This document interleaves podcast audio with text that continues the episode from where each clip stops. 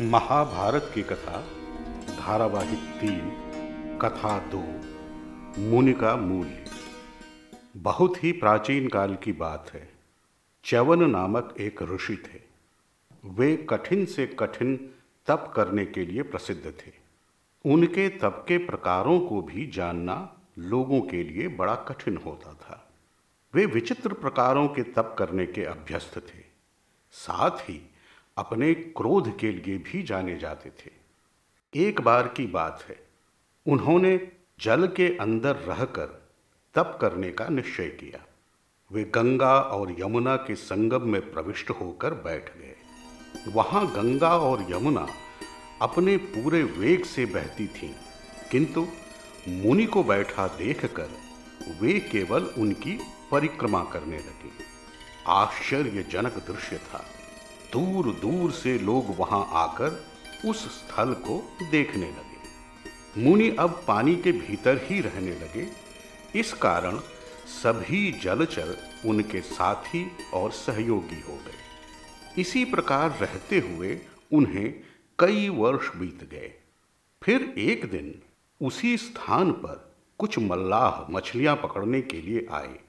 उन्होंने वहीं जाल फेंका, जहाँ मुनि तपस्या कर रहे थे। तब उस जाल में मछलियों के साथ दूसरे जीव जंतु भी फंस गए। जब मल्लाहों ने जाल खींचा तो उन सभी जीव जंतुओं के साथ मुनि भी खींचकर जल से बाहर निकल आए। बड़ी संख्या में मछलियाँ तड़प तड़प कर मरने लगी। मुनि ने मछलियों के संहार को देखा तो बड़े दुखी हुए। उधर मल्लाहों ने जब मुनि को देखा तो वे भयभीत हो गए। वे सभी हाथ जोड़कर मुनि के सामने खड़े हो गए और क्षमा मांगने लगे। तब मुनि ने उनसे कहा, देखो, जो भी तुम लोगों ने किया, वह अनुचित किया। ये सभी जलचर मेरे मित्र बन चुके हैं। अतः इन्हें जीवित कर जल में डालना होगा। अगर ऐसा तुम लोगों ने नहीं किया तो मैं भी अपने प्राण त्याग दूँगा। मल्लाहों ने सुना तो वे चिंतित हो गए और बोले, मुनिवर, अन्य जलचर जो अभी भी जीवित हैं, उन्हें तो हम जल में पुनः छोड़ देते हैं। किंतु मछलियाँ तो बाहर निकलते ही मर गई हैं। उन्हें जीवित कर पानी में छोड़ना बिल्कुल ही असंभव है हमारे लिए। मुनि ने कहा, ऐसा ही करना होगा। अन्यथा मुझे अपने प्राण त्यागने होंगे। लो, अब मैं यहाँ बैठ जाता हूँ। जब तक मेरी मांग पूरी न होगी, मैं उठूँगा नहीं।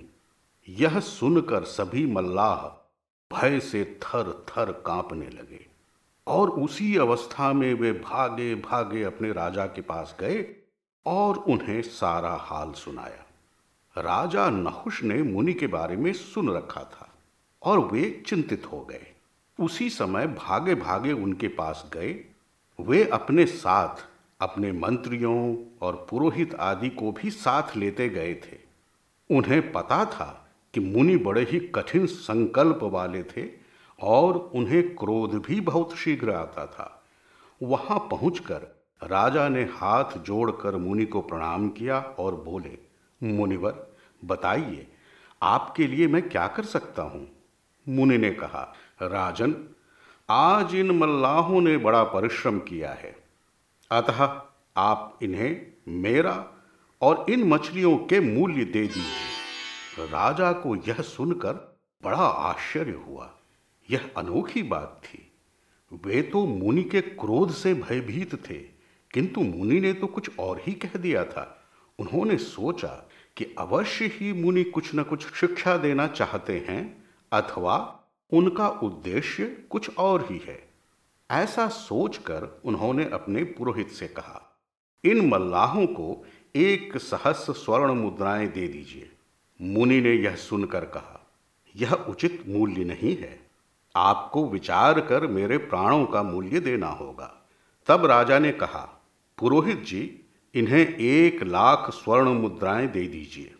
उसके बाद राजा ने मुनि से कहा, भगवान यह आपके योग्य मूल्य है या फिर आप कुछ और चाहते हैं?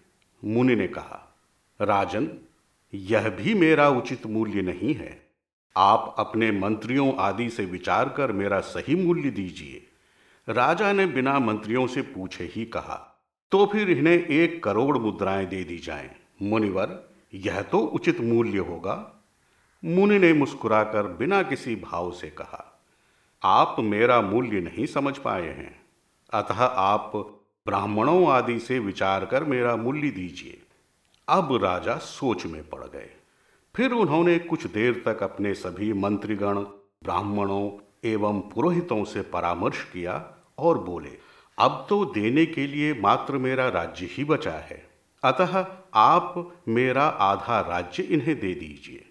मंत्रियों ने जब आधे राज्य देने की बात कही तो मुनि ने फिर कहा, राजन, आपका पूरा राज्य भी मेरा उचित मूल्य नहीं है। आप मुनियों आदि से विचार कर मेरा उचित मूल्य दीजिए। अब राजा संकट में पड़ गए।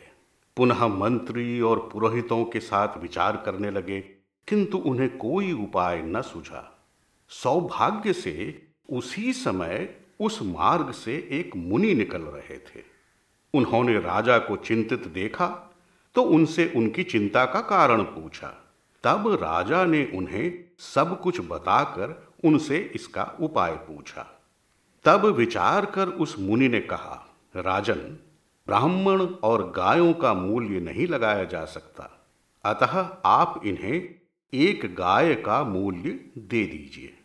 उसके बाद राजा नहुष ने मुनि चवन से कहा, मुनिवर, मैं एक गाय देकर आपका मूल्य चुकाता हूँ। यह सुनकर मुनि उठ गए और बोले, अब तुमने सही मूल्य लगाया है, अतः मैं उठ जाता हूँ।